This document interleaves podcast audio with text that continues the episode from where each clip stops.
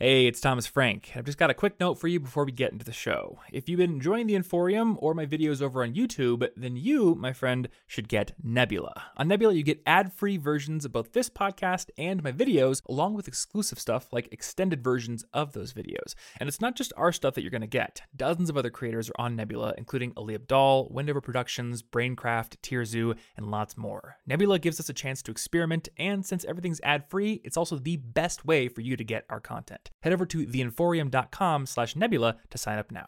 Hey, what is going on, everybody, and welcome to the College Info Geek podcast, the internet's best resource for students looking to get ahead and learn more effectively, but a terrible resource for learning how to remove the tiny Chinese spy chips from your motherboards. I did just read about that. I did too, because um, uh, this is actually an embarrassing revelation about my life, but I have Reddit and Hacker News blocked on my phone until noon every day. So, uh, in desperation while eating breakfast this morning, I went to Ars Technica, which I should probably also block now that I'm talking about it. I'm I'm pretty sure that you're not supposed to like s- stop smoking and then say, "Oh, but I need something," and then become an alcoholic. Like you're not supposed to just in desperation replace it I know. with something else. Well, okay, so I think the the context this morning is I woke up. Um, wow, this is gonna make me sound like a horrible productivity guru, but I stayed up late last night trying to beat Celeste B sides. Terrible productivity guru. you did this to me. This is your fault. You made me start playing the Celeste B-sides and I was gonna go to bed at a normal time, but then I was like, all right, this B side has to be done. Like I have to be close to the end.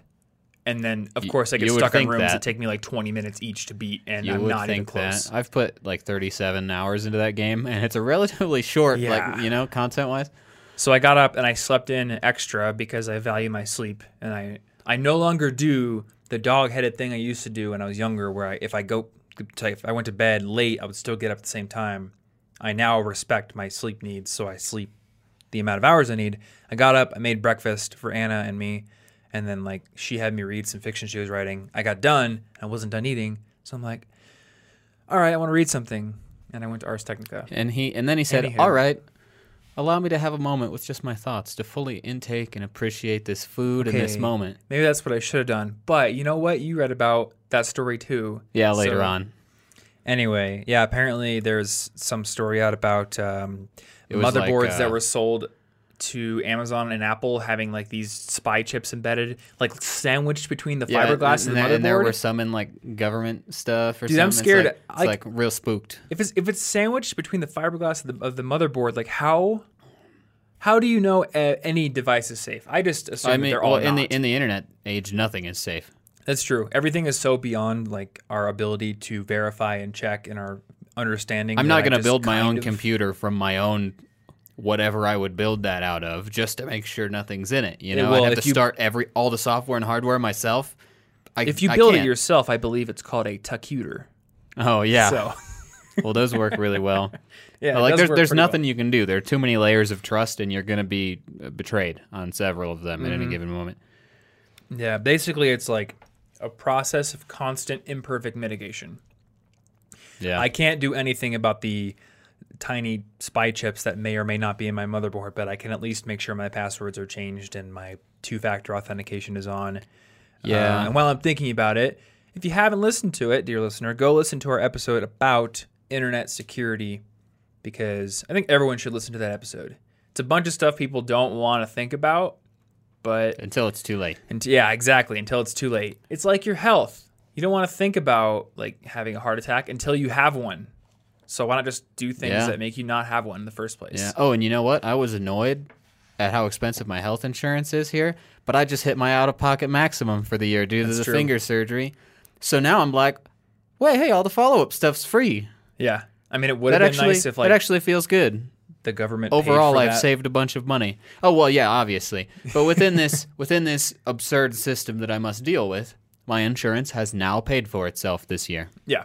And now it's Feels good. just take care of things. I was annoyed all year. Then at the very end, that's how it happens. Yeah, I mean that's kind of how I view insurance. I don't worry about it. Like, I mean, it's it sucks to have to pay however much I have to pay every month. Oh yeah. Well, it's just like it's like the effort happens. to be secure on the internet. You know, you're like, I don't care. This is a dumb waste of my time. Why am I even doing this? Mm-hmm. Suddenly, it's worth it. Plus, I'm very aware of the fact that as much as I try to be careful, I do things that are dangerous. Yeah, you do. So like I would like to have that safety net there. So yeah. In fact, um so Colorado and specifically the Denver area just got two brand new Ninja Warrior training gyms. And I went to one yesterday and had a, an awesome training session.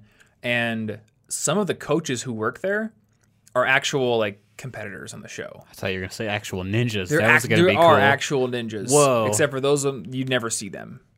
they just sort of whisper tips like from the rafters, I think. I'm not sure where the Yeah. voices are coming from. They're also good at throwing their voices.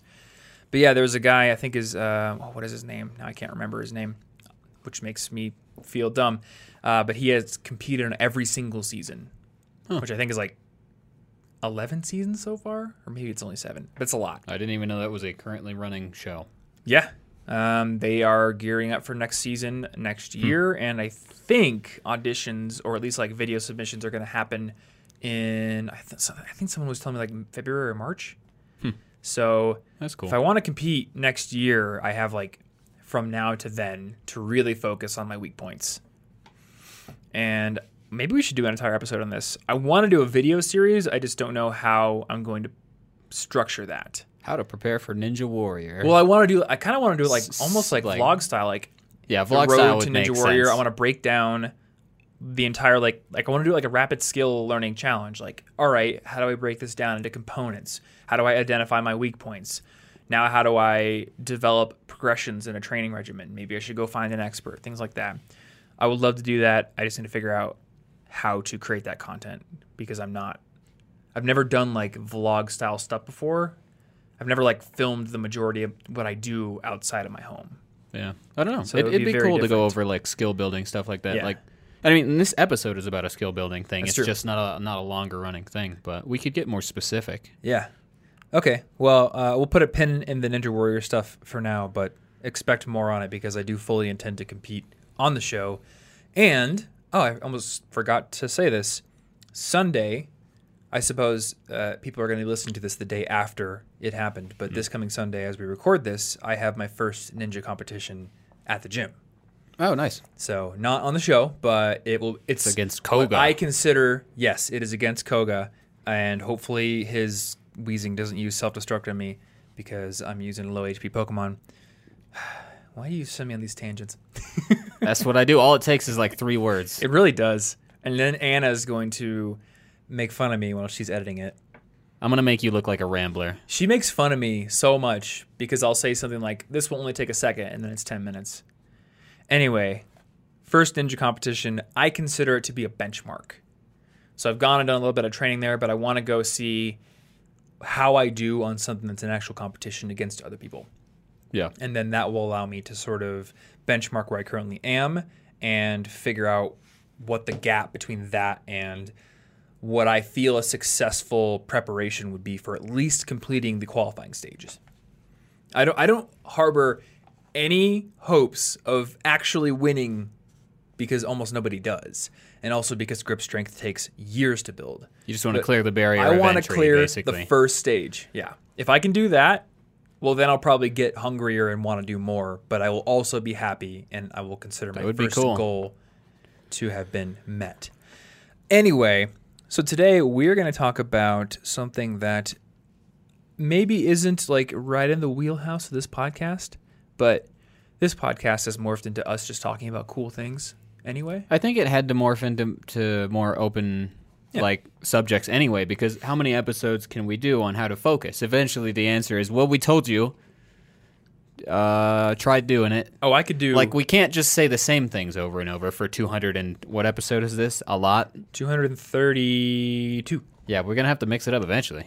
Oh, I could do infinite episodes on Focus on my YouTube channel if I wanted to just pander. Yeah, but these are these are like an hour views. worth of stuff That's true. where we basically like we hash out almost the whole of a topic when we when we get to it. It's not Yeah. like we can just say here are eight tips and then say one sentence for each and then it's like a 10 minute podcast. The format Yeah.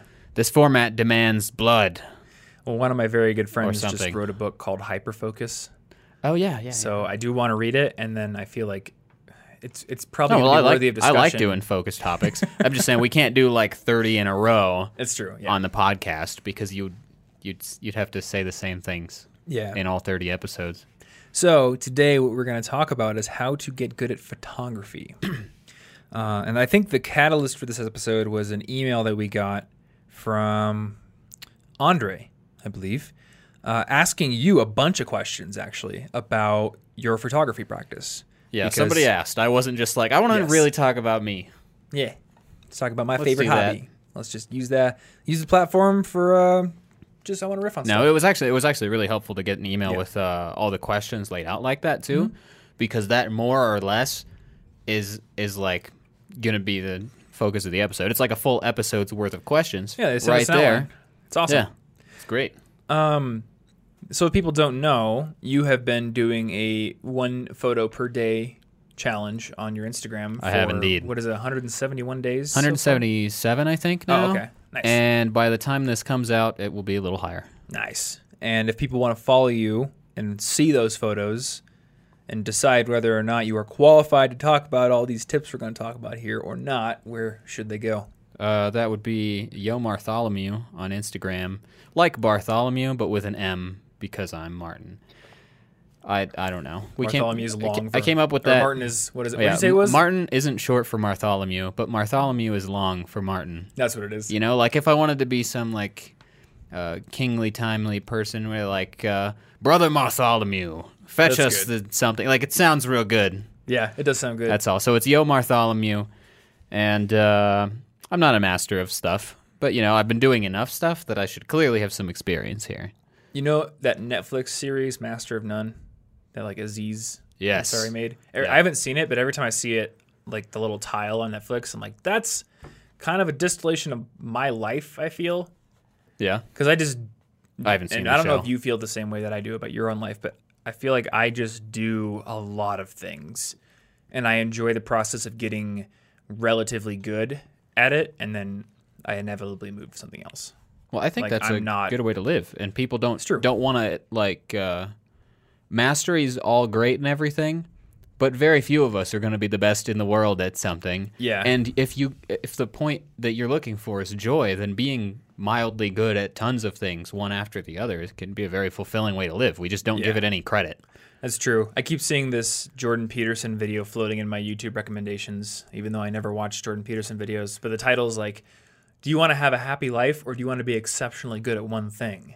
With the implication being, it's a binary choice. If you want to be exceptionally good at one thing, you need to sacrifice everything else. Yeah, you need to be so disciplined that yeah. you never stop. I, I think that that is true to a large degree. Um, and I think I've just kind of come to terms with the fact that I don't want to be known as the best in the world at one thing.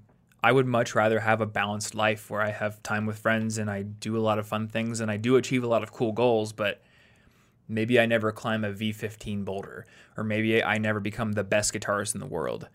But maybe I do release an album and maybe I do climb a V10 someday. Yeah, Like I'd be happier having done both of those things.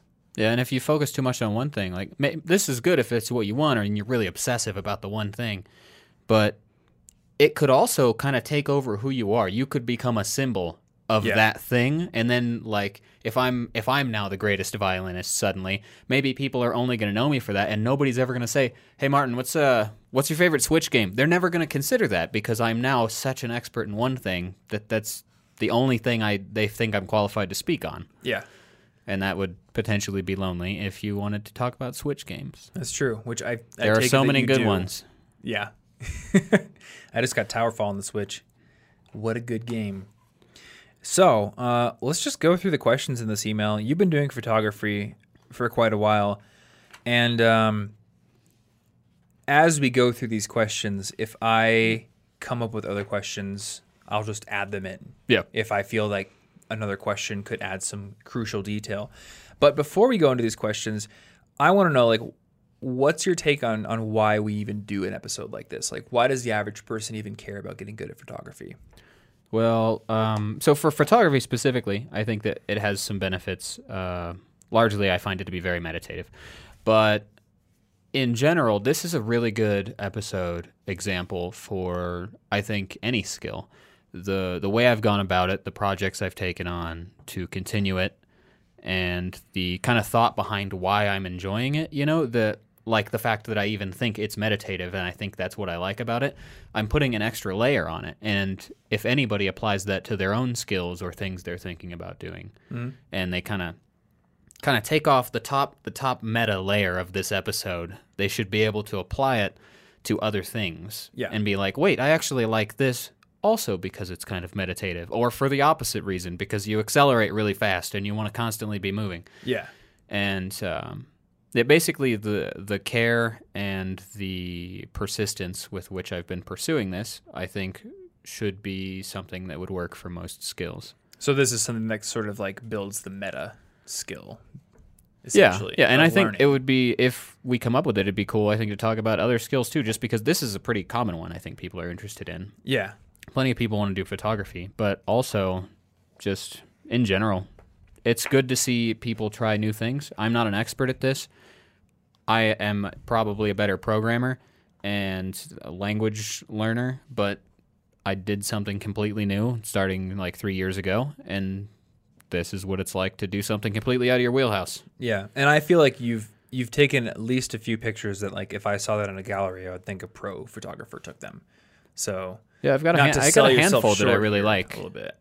Um, as and I suppose like to add to what you said in terms of benefits, what I was thinking going into an episode like this is everyone has these days a pretty decent point and shoot camera in their pocket That's because true. everyone's got a phone and maybe not for everyone but for a lot of people there are always just situations you find yourself in where you're going to take photos and if you can learn just a few little things to tweak the way you take photos yours are going to be twice as good as a normal person's photo maybe not pro but a few things can elevate normal, unflattering, or uninspiring photos on your Facebook profile or your Instagram profile or a headshot for your LinkedIn or stuff you're selling on Craigslist to look a lot better and get Yeah. you better results. I think that uh, the way you communicate both in a verbal and written fashion, but also in the visual medium, or, you know, the visual medium, can get you far if you can do it just a little bit better than everyone else. Which is why we have like a president who was a TV personality, and why we had Ronald Reagan who was a TV personality. You know, a lot of times people are like, "Well, these people aren't qualified to do this, or they're less qualified than someone else," and I'm like, "Well, they know how to use our visual mediums and our mass communication tools." It's like personal Better. branding can overcome a lot of Exactly. Yeah. like any lack of anything else because I mean that's the front layer and that's what people Yeah. become attached to. Most people don't look deeper into something than the personal brand, so you need the Yes. personal brand to be a good impression. Yeah. So for me, I'm not an artistic photographer like you are, but I see photography as a tool that if I can get a little bit better at it, I can use that to improve my personal brand and use it as a as a way to unlock doors. It's like a competitive advantage. And I think that to elevate your game from where you are if you're a totally average photographer to like a significant degree could take you like an afternoon of practice just knowing a few different tips like you know rule of thirds composition lighting a few things. Yeah. um, you know varying up your angle like your height angle things like that. So that's why i think this is interesting for for the average layperson. Uh, so let's go into the first question that andre sent you which is why do you enjoy photography as a hobby? And i think you kind of alluded to this a little bit but maybe there's a bit more to it. Uh, yeah, so it's a meditative hobby, like I was saying. Uh, sometimes too meditative, but like um, when I'm taking photos, I kind of have no idea what time it is. I have no idea how long anything is taking. I might spend an hour taking one or two photos because Wow. I'm looking so specifically at everything around me, trying to figure out what I want to photograph and, and looking at different angles and seeing how the light might affect something or how it might affect something later, mm-hmm. given where the shadow is going to be at a given time. It's a very present minded thing. I can't be thinking about something else and taking photos well at the same time. So I really like that aspect. Another aspect is that it's not a computer based skill. yeah I don't and you said that many times uh, I I love having a skill that's not on a computer. I get that there is a screen on the camera, but for the most part, it's not screen based. Yeah. I'm taking photos of real things. I wouldn't even count that because It's that like- it's screen like is just a technically there's a screen, of but- a viewfinder. Yeah. That's like not the same, the same, uh, Yeah. the same intent. No, it's like I want to be present minded. I want to be in the real world and I want Yeah. to be off of my computer and off of my phone as much as possible. And for that reason, I don't really edit my photos. I just pull them into Lightroom and then that's it. So I don't want to learn Yeah. how to edit them. I could, but I don't want to because then it would become a computer skill Yeah. and I would once again be doing everything on my laptop. Well, I think it speaks to the amount of skill you can build outside of editing because your photos often, I mean, they look better than anything I've taken for sure. But in terms of like the vibrancy of colors, uh, often your photos look better than mine. And I edit pretty much every photo I take. Anything you see on my Instagram has probably been ran through Snapseed or, or Lightroom if I'm feeling really fancy. And you just don't do that No. at all. Like you literally Nope. just bring it in. I would probably be too perfectionist about it as well. So I know that I would like spend years on every photo. And now that I've posted 188, different from the daily thing because the first day I posted 12, and I would not want to edit 188 photos. It would Yeah. absolutely be unsustainable for me. I would I would hate it. Well, I think there's actually a good lesson in in that. Um, there's this saying that's very prevalent in photography, more often in music recording and um, making movies, where people will often say, "Oh, we can fix that in post," and you can to a degree, but there's no substitute for getting it right at the source. So if it's an audio recording, like we want to make sure these mics are picking up our voices at a good level of gain so we don't have peaking that we have to try to cut out later or we don't have it so low that we have to artificially boost it and then it sounds bad. And I think a lot of times people will rush through one step of a process because they feel like a later step of the process can be used to fix it. And at that point you're just building a house of cards. Yeah, and you can't like you can definitely take a photo where there nothing you do in post is going to make Yeah. it better. You have to have some degree of like envisioning the right thing. And and that's mm-hmm. actually another part of why I like photography. I've never built any sort of skill for illustration or visual art for the most part other than occasional pixel art because that's very That's like a it's very it's like mathematical. mathematical, so it's easy for me to judge how I want to do that. Um, but photography as an art form, if you choose to use it that way, is very much about the mental processes first, more because like it's about you got to come up with what what do I want to express with this? What am I trying to share? How am I going to share it? What angle? How do I do all this stuff? It's all the planning, and then you need the basic level of camera understanding and skills to use that. Yeah. But like, if I were to do another thing, like if I was an illustrator, that last step would take so long after after so much work. Like I couldn't post daily Yep. if I was doing illustrations with the degree of completed work that I'm doing on a camera. But that's mm-hmm. because this work is almost entirely the mental part Yeah. once you've built the basic skills. Mm-hmm. And that allows me to do it a lot. And I like that. Yeah.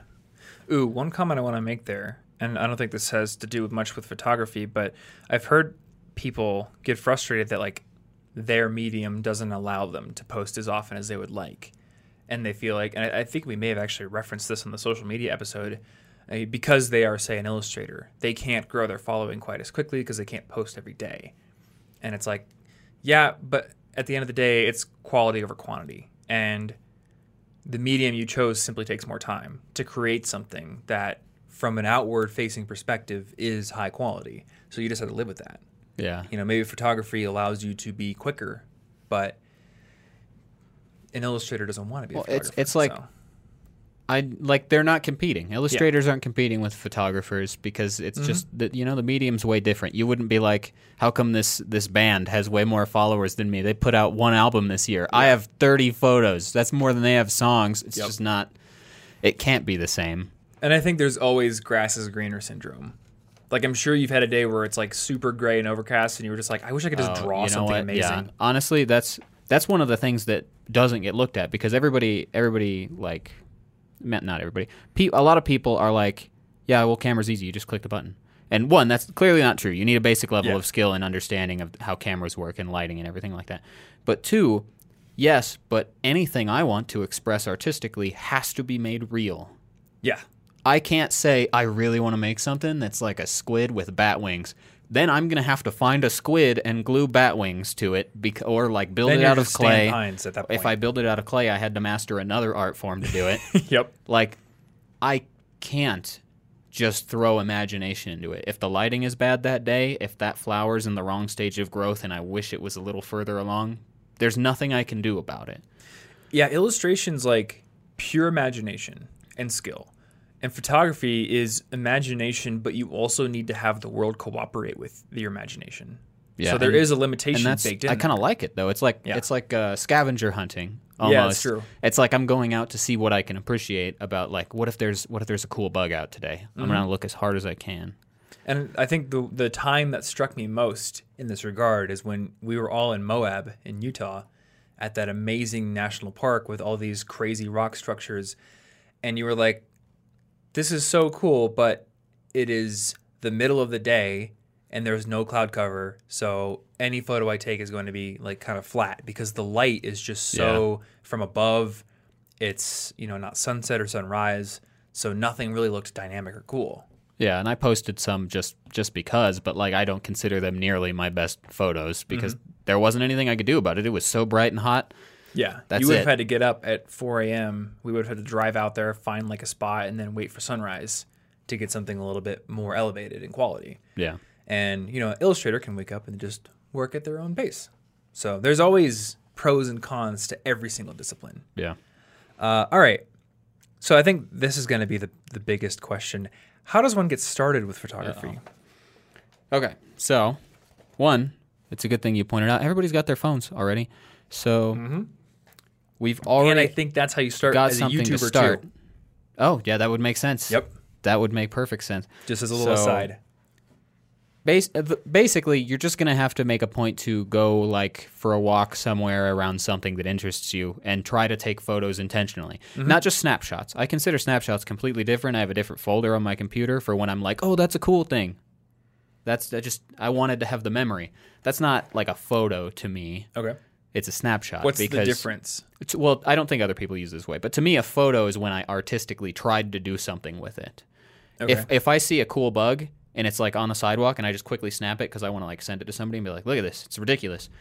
I don't consider it a photo unless I really tried to like position it and make it look cool, something that Yeah. I would want printed and put on a wall. So it's like the difference between this is a bug and this is a beautiful ph- photo. It's like yeah, it's like it's the intention behind it. Did I try? Yeah, basically. It doesn't have to be good, but did I try to make it something? Mm-hmm. And um, so you're just going to have to go out and try stuff and really think what would I, what would make me like this photo. Is it uh, the positioning, the lighting? Is this topic interesting to me? Should I be closer or farther? And so that's that's the basics. But when I tested this out, it was back in 2015. So I borrowed my uh, now fiance's point and shoot camera, and everybody can just do this with their phones also. I think the point and shoot camera was worse than most people's phones. Yeah, it was pr- it was not good. I don't know I don't know the state of anything else at that time, but I kind of just wanted to have the feel of a camera and mm-hmm. stuff. So I borrowed that, and I started in August, and I sort of just started taking pictures. I went on long lunch walks every day at work, just down this trail, and like looked for stuff to take photos of. Yeah. And the thing that made me realize I like macro actually was there was this little ladybug that was like missing a wing, but was eating something that appeared to have been fighting it earlier Oh, and I was so like, won. but I couldn't get close enough Yeah. because uh, cameras have a minimum uh, focal distance Yeah. where you can't focus if you're too close to something without like a special macro lens. right. And I just couldn't get it, and I was like, but I re- this is a really interesting moment. I want to capture it, but I can't capture it, and that Mm-hmm. kind of annoyed me, and that's what led me down this way. But so two weeks after that, I'd been taking photos for two weeks. They're almost universally garbage. They're all terrible, but I liked them. Yeah. I was doing something that was it was fun to go out and take the photos. Um, two weeks later, I uh, I bought my own camera. I bought my current camera, but I had already I had also signed up for a bunch of photography classes at my uh, the local botanic gardens, Yeah. And The one up in our college town. yeah, yeah, the one in the Reiman Gardens. So I had signed up for a bunch of those classes so that I could learn how to do it. I had no expectation that I was just gonna magically figure it out, and I bought the bought that camera, and it was uh, it's a Sony Alpha A6000 mirrorless camera. It's like to get it with its default lens is like five hundred and fifty dollars. Okay. But I was pretty committed at this point, and it only took me two weeks to get to that point because well, I uh, I had bad nerve damage, so I couldn't That's do right, any yeah. of my other hobbies: instruments, video games, books for the most part, cooking. Like all my hobbies were dead to me. Yeah. I couldn't do them physically, so I I wanted something else, and cameras turned out to be something I could still do. Because you don't have to really manipulate it too much. It's just Yeah. kind of. and I got the eventually push a mirrorless because it's light, so Yeah. it was easy for me to carry it for a long time. So I have my new camera. I'm taking classes. It took me another month of taking photos before I even got to a photo that I liked. And that's the very first photo that's on my Instagram account. Okay. Um, it's just got So some. that one's older then. Yeah, the first um, little the first day I had the Instagram account, I posted 12 to have a f- filled out profile, and it was kind of here are all the photos I care about so far Gotcha. that I've taken. So that very first one's like taken 3 years earlier than I posted it. Hmm.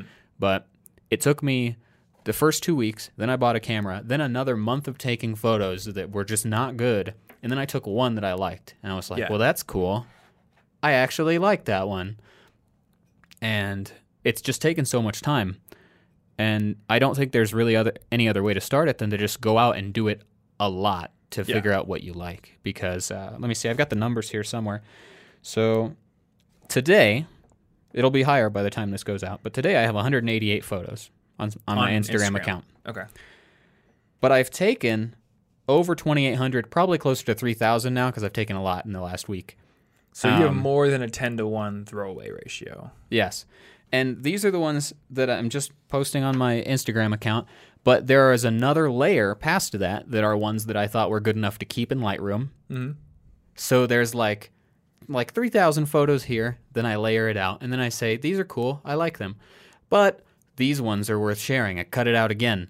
And if I at any point start to sell photo prints, I'm going to cut another layer another off the layer. top and say these were worth sharing, but they're not good enough to sell as a print anywhere. Yeah. So like you have to do it a lot. You Mm-hmm. you will have so many throwaway things. And that would feel and actually this is important because it would feel harder for me to start another medium Yeah. and fail 3000 times.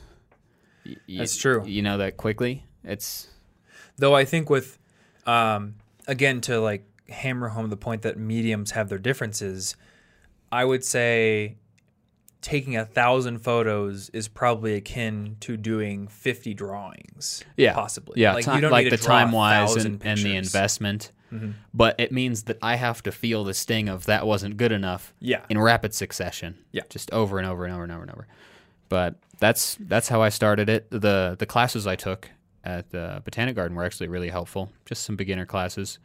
This week's episode of our show is brought to you, as our many episodes, by our good friends over at Brilliant. Brilliant is an enrichment tool for learning math, science, and computer science incredibly effectively. And the way that they do this is they create courses that are based entirely around very active learning. Once you go into one of their courses, you're going to be immediately thrown into challenging problems that basically force you to dig down and really start trying to solve things on your own, which is a big contrast to how most lecture style classes in college and high school operate, where you come in, you have to sit in a chair, you have to introduce yourself and tell everyone what your favorite breed of dog is. And then, of course, there's probably you know a week's worth of just passive lecture style material being thrown at you before you get to actually start doing something. Brilliant doesn't work like that. When you go into a course, you're immediately solving problems. And if you get stuck, they do have an amazingly detailed wiki that allows you to dig in and start learning the concepts more in depth so you can come back and actually get those answers correctly filled in. So while you're learning all these subjects, whatever, you know, you decide to start learning, you're also becoming a universally better problem solver because you're applying yourself and you're challenging yourself to stretch your capabilities, which is going to apply to everything you do in your future endeavors.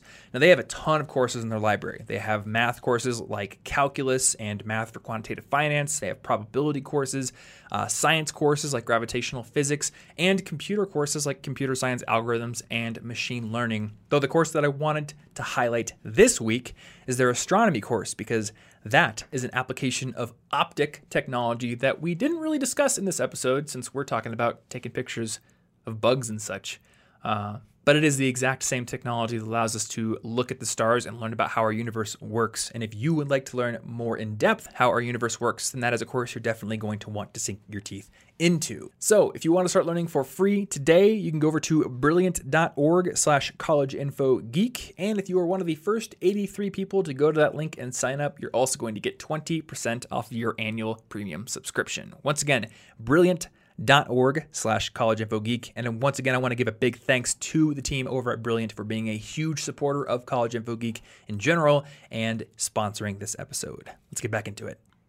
How do you feel about your old work? Which old work? So, uh, How- how let me give this question some con- some context. I know people who, the moment they make something, they never want to look at it again. They're like, "All right, I'm past that. I kind of hate it. I'm moving to the next thing." I'm different. When I make something, I tend to really like it and be prou- uh, proud of it. And then even as I get better and better, I look back on stuff that I made, and even if I can see the rough edges, I'm still very proud of it and like it and like I will listen to music I've made like a year ago and still like it. Even though I can hear the mistakes, I'm just like I still enjoy it. So like what side do you kind of fall on in that question? I still enjoy them enough, but I'm if I were to list out the photos that I'm like excited about, like I had to I had to do suddenly I get my own gallery, I get to pick some photos to put on a wall. I'd probably pick like 6 out of the 188. like I'm really only excited and consistently proud about a few. And t- right now I'm more excited about the very recent ones because I've been challenging myself Yeah, you've been doing to some take different different stuff. Mm-hmm. uh, subjects because it's it's going to get colder. So uh, taking constant flowers and insects is not going to be an option. That's true. Which is once again one of the limitations. I have to work seasonally. I Mm-hmm. have to find new subjects now. But like, it's not like I hate my old work, but I'm not gonna like try to show it to anyone or Mm. really care about it that much other than the very few like the ant on the flower that like I'm particularly pleased so with. some uh, so some like sometimes your work hits a certain level where you're like that's really good and I'm always going to like that. yeah. I can I think I'm yeah, I think I'm Like I, I'm not gonna like that. delete it all. I don't Yeah. hate it, but I it's just it's not gonna resonate with me for long most of the time. That makes sense. It's more about the experience of going out and challenging myself Yeah. rather than the photos for the most part. I think that's kind of how I am. Like I look back on my YouTube channel and uh, you know, I'm proud of most of it, but there's definitely a few videos, like the flashcard video and the hydration video. Those are the two that kind of stick in my head and the Sherlock Holmes video. I think those are the three where I'm like I'm most proud of those cuz I just took some element of it so far beyond what I normally do. And I don't know, like I think I'll always be proud of those. But yeah, I think the rest of them, like I, I I like them, but I'm not excited about all of them. All Yeah. the time. Yeah. And moving on to the next stuff. All right, so basically, you just get started and you go out with an intention to make something artistic. Yeah, and I, I think the intention is the the main thing because we've all taken photos with our cameras. Mm. But have you tried to take a photo where you would like use that as a wallpaper, or you would Yeah. print that out and put it, or you're like, look what I did there. Look at what the light's doing to that. That's that's a really weird thing I took a photo of. I'm interested in that, Mm-hmm. rather than just click it as fast as you can. Yeah. Uh, all right, so the next question Should one have an expensive transformer like camera with a lens that can see through your soul, Yes, clearly that's because that's a cool feature. or is a smartphone camera just fine? See, I guess I think we kind of already nailed that one because we said smart, start with your smartphone. Yeah, you you can you can take whatever you can take a good photo Yeah. in a camera. It won't be as good as if you had taken it in a in a full thing because there are physic there are like physics limitations to how cameras work. The mirrorless is a like a big technology shift to make it smaller. Yeah. And we can't get it into cameras with the, quite as many things you can do yet. But or in phones. But like you can take a good photo with your phone. Mm-hmm. And uh, if you look at most of what I've taken in recent, most of what I've taken this year is from a particularly expensive, like eleven hundred dollar lens. But Yeah. I had taken photos for two and a half years straight and still loved it. Mm-hmm. and I rented that lens first from I think borrowlenses.com maybe. Yeah. But like you don't need the expensive stuff and I waited a long time before I got expensive stuff. Yeah. It would have been really dumb of me to just drop down like $1100 on a lens and be like, "Well, this hobby's kind of lame actually." Mm-hmm. That'd be a terrible idea. Don't get something expensive until you've proven it to yourself. And I think that's that is um, useful advice for any hobby. Yeah. Like Yeah, you can overinvest in like you anything. have. My first pair of figure skates were hundred dollars. They were like the lowest tier ones you could buy, and I used those. And I did learn to skate, and I took coaching, and I learned waltz jumps and all kinds of stuff on them until finally my coach was like, "All right, you've graduated from these. Now it's time for you to buy the nine hundred dollar skates." I was like, "All right," you know. And now I totally understand why they're worth that much money. Yeah. But when I was a beginner, I did not need those, and I could have gotten bored and quit that sport. So I'm glad Well, that I waited. Not, not even just that. If you spend, so if I went out and I dropped, like I spent the five hundred dollars after I'd convinced myself I had the money to get that at the time. But if Mm-hmm. I went and dropped two thousand dollars to get into a new hobby, not only am I at risk of wasting all that money if I get bored, but now every time I go out to do that hobby, I've got kind of this subconscious expectation on myself, like, don't you waste that two thousand? You Ooh, better, you better love this, and you better go take some good stuff. And every day I'm like, well, this isn't that fun. There's going to be that voice is like, well, it better be fun because you just dropped all your money on it. So now you've got all this pressure that you don't have the freedom to say, actually, I don't like this, and you know what else? and you need that. I think if you immediately buy the best tools, you are not going to know how to use them properly because you didn't come up with a more limiting, cheaper tool and you didn't get intimately familiar with your limitations and then graduate to a tool. You don't like, even "Oh, know why it's do that." good. You don't even, yeah, exactly. You don't know why it's good. You're just like, well, I guess I'll just, you know, use it Also, your But, like, photos will be bad. yeah. So if you come up using a crappy camera and you're like, oh, the minimum focal distance on this is terrible. I can't get a good macro. Now you get a macro lens. Now you know what it can do. Now you know where you can push yourself because before the tool was the limitation. Yeah. You know, if you immediately buy uh, expensive gear, well, then you're the limitation, but you might not know where to go. And I don't think that this is like a hard and fast thing. Like you could easily buy an expensive thing and then learn, but I think it's totally fine to start on cheaper gear because it's going to teach you what that better gear will do. You're going to appreciate it more and you're also going Yeah. to know like where I can apply it. Yeah, you're going to care a lot more and you're going to do a lot better with it because otherwise you, you're going to have all that expectation. You're going to be frustrated when your output still sucks because you're not good at it yet. If you've got like a million dollars in the bank, go ahead and drop whatever you want on any new hobby because it doesn't matter to you. But I think for Yeah. most people, you, you don't want to take that risk up front. And there's an appreciation too. I cannot tell just- you after playing my three hundred dollar guitar for a year or two years, Mm. and then buying my three thousand dollar guitar, just like the first time I played it in the store and heard the difference in sound, being intimately familiar with the sound of a cheap guitar, it was amazing. Yeah. It was amazing hearing my hands play something that sounded that good. So now it's worth the money even more. It's so worth it. And I, I regret nothing buying that guitar. I could have bought a used car for that, but like having put in the hours and proven to myself that that's what I want to do and then investing the money in something that was truly worth it, there's no regret. Like Yeah. I love it. Even though I actually play the old one more. Hmm.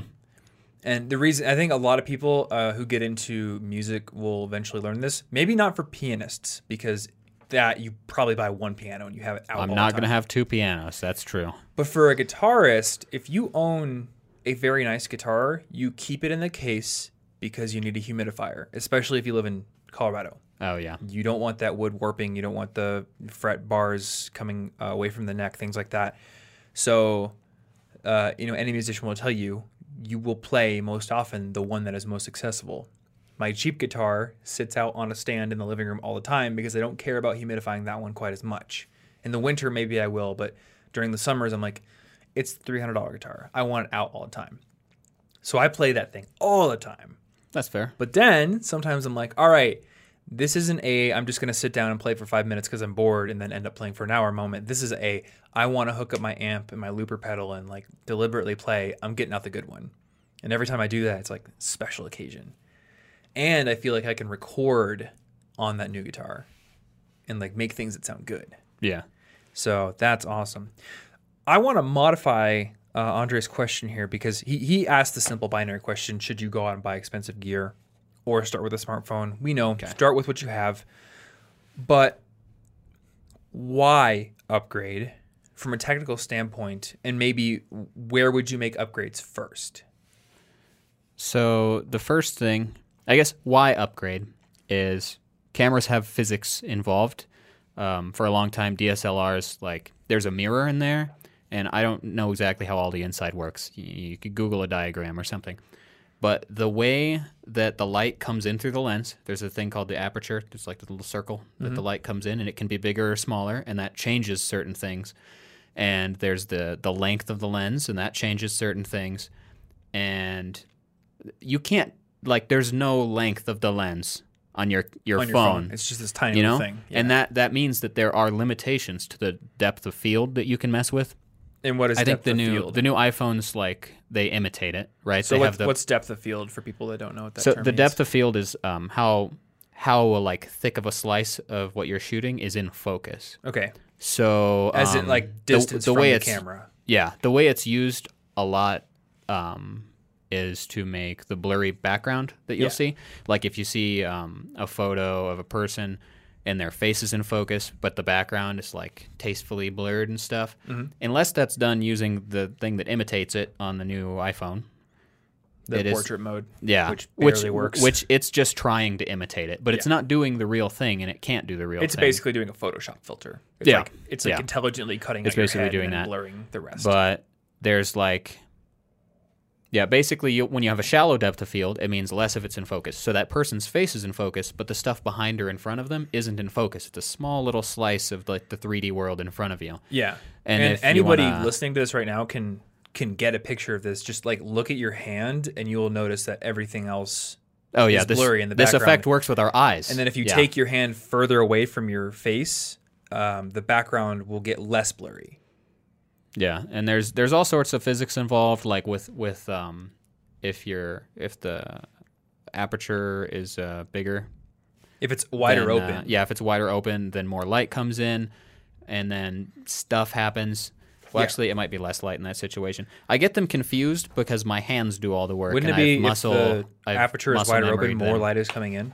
Because that's a bigger hole, so more light, right? Let's see. There's a there's a website where you can like get the actual physics of it oh, because Oh, cool. now that I'm so used to it, I don't think about it. I change the settings, but one of them is like the the little f-stop number gets bigger as something gets there's an inverse relationship in one of them that always confuses me. I could be wrong, but the bigger your f-stop number is, the smaller the Well, aperture hole is, and the less and light comes in. But also, the depth of field. the depth of field is really wide, yeah. So if so, the less light the camera has, the more or the less blurry background you're going to get. The more that depth of field is going to widen out. Yeah. And then the the Which is why it's really difficult to get a really blurry background when you're outside in the sunlight, unless you have a filter in front of your lens that cuts down. yeah, light. because you you get so much light in when Yeah. you're trying to do the shallow depth of field, it's too much light. And then And I don't understand the physics of why that depth of field changes with the amount of light you're. I don't in, remember. I knew at one point, but like, um, I'll mention something at the end. I have a list of resources, but there's there's like this triangle of um, Oh, they the shutter shutter speed, aperture, and then ISO. ISO Yeah. that that affect how much light you're you're getting or not. But basically, there are a lot of artistic things like the blurry background, or what if you wanted it to include the stuff behind them. Also, it's like a landscape. You want to get the mountains. Mm-hmm. You need you can't do that the same way Yeah. with a phone. You can't get past your minimum focal distance. So I wanted to take a photo of the little ladybug that was eating whatever it was eating, and I couldn't. There was Yeah. there was nothing you can do about it. You cannot get closer than that and have an in focus photo. Yep. So And there's a, eventually, you can actually simulate that too.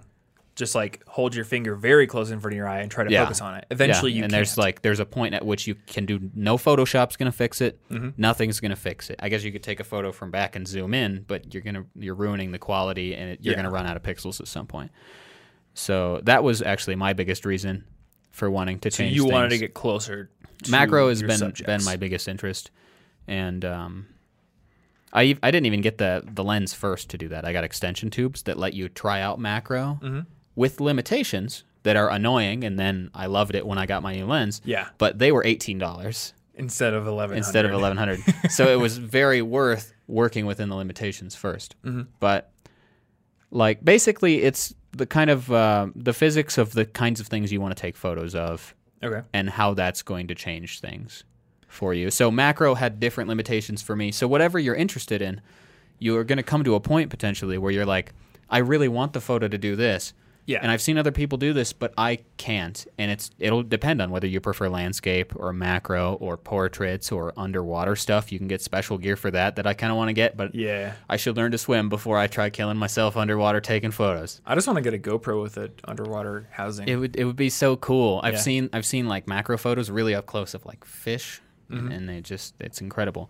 But until you have something you really want that you can't do, like I guess I can't predict very well what limitations Yeah. you are going to run into any any given person that's trying this. and that's important because you may want to do a different type of photography. Like if you want to do um you know if you want to take photos of birds, you need a long telephoto I, lens. I need I need a better. I've never gotten a good Which photo of a bird because I I don't don't, have. have. something to get close enough. And there's Yeah. this thing about birds where they go away if you try to get really close to them. They Yeah. don't unless it's like a pigeon. They don't want to be around you. So Mm-hmm. if I wanted to do more of that, I'd have to get.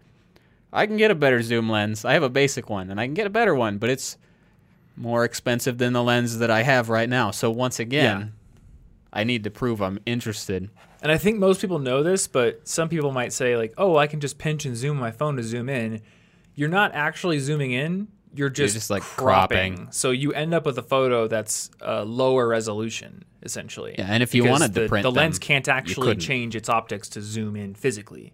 So again, if you want to take photos of subjects that are far away, you need a lens that can zoom in physically a lot. So you need like a telephoto lens.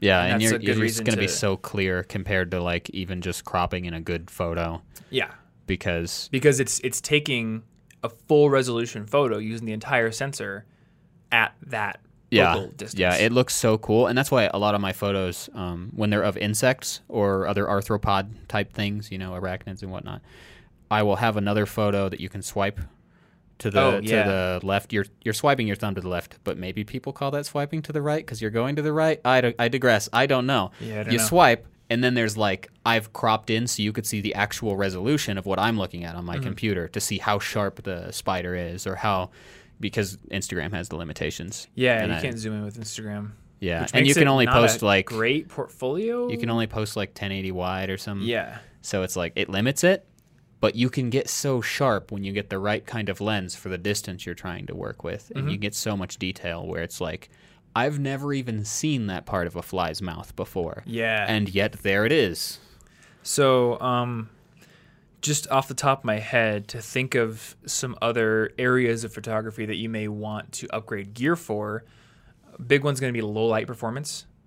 Most phones have terrible low light performance. Um, and for you know an amazing example, the Sony A7S three, and now that it's out, it, its ISO can go The up to like Sony two lenses hundred thousand absurd. you can take a photo with a Sony A7S two or three in like almost near darkness that will look like it was dusk.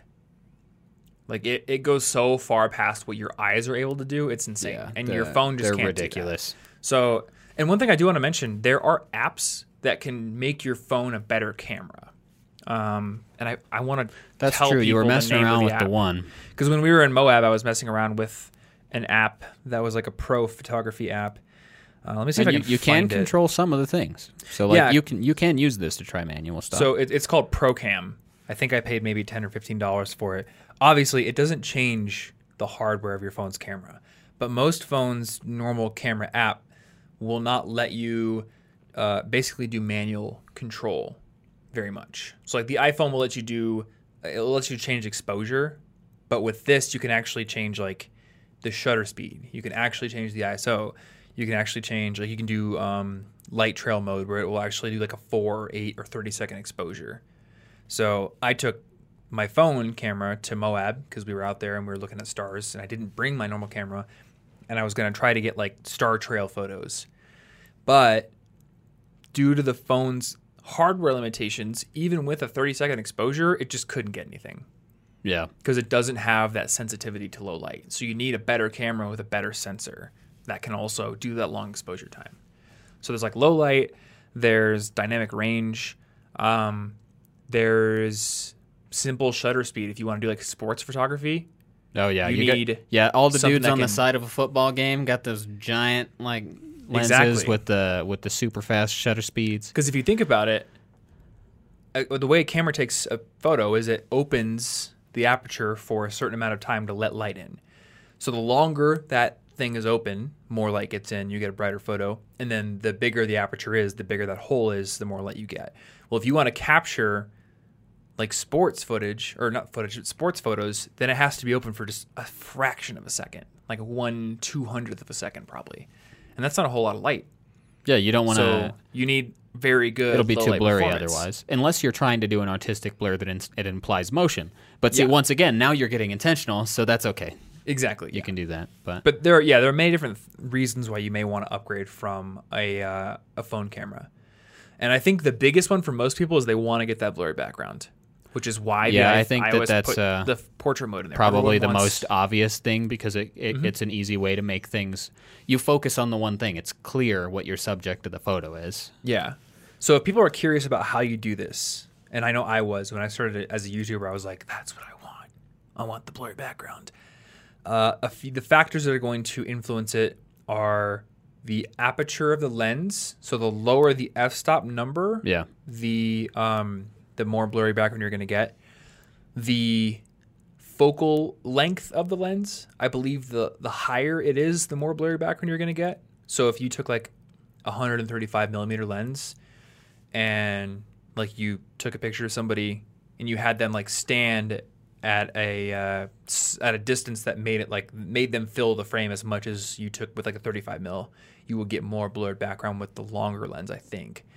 And then the closer the subject is to the lens will give you more of a blurry background, and the further the background is away from the lens will give you more of a blurry background. So if you want like the blurriest possible, get a low f-stop number, get your subject really close to the lens, and then have a background that goes way off in the distance.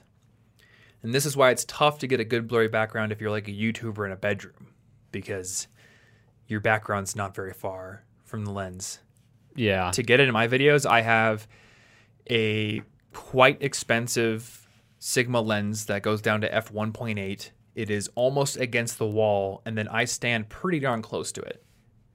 So we have like this entire table's length between me and the wall, which gives me a little bit of blur. Yeah, and it can be just that that makes the difference between it like looking like just a video you took at home or like a professional level. It Mm-hmm. looks more professional when you have things like that going on. Yeah. So, given all that, what would you recommend for people who want to move from their phone to like their first camera? Like, do you have any recommendations?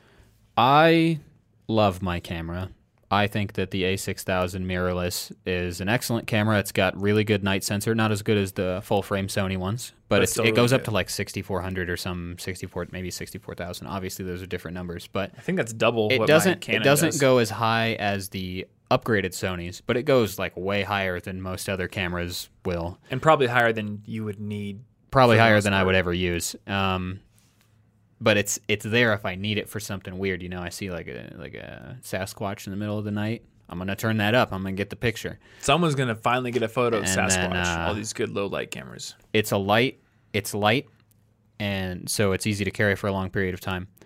It's the mirrorless thing. The one I have, so the A6000's got this electronic viewfinder in it, and I think this is a difference between like your DSLRs and mine is that the electronic viewfinder that I look through previews what the shutter speed will do, Yeah. what the aperture changes will do. So I'm like I'm in shooting in manual, messing with the dials and watching as my screen that I'm looking at darkens or brightens or gets blurrier or or gets more in focus. Mm-hmm. So I can really preview all this and it's allowed learning how to shoot manually to become very intuitive. I'm Yeah. watching it happen whereas like as far as I could tell unless you're staring at the back screen, you don't get that on your camera. In my camera, if I look through the viewfinder, I'm actually it's looking just like at, a, it's, like just you're a looking through like an old Yep. And so if I can't see what my settings are going to do, like So you when we just have to, the take like 30 photos to figure out what shutter speed you want to do. You just have to keep doing it over and over, and that's And I'm sure a there's harsh some way to old learn. school tough cookies out there who'd be like, "Yeah, well, that you know teaches you how to set your camera. Like it teaches you how to like gauge the environment and what to set your camera at." Maybe. Yeah, but I'm learning the same thing without that obnoxious. Like it's a really terrible barrier of entry for anybody who's going to be discouraged failing this Yeah. one single photo 30 times in a row because they didn't guess the right settings. I think the most frustrating thing for me was buying new lenses and finding out that they weren't calibrated perfectly. So oh, I oh would yeah, look and I, my I also don't think that's an issue for my lenses either because it's mirrorless. Exactly. I would see something in focus on my viewfinder. I would take a picture of it, and then it wouldn't be in focus because the lenses weren't calibrated. So then I'd have to go in the camera software and like trial and error move things just like one tick, two ticks, and hopefully get it. No, see, I I think that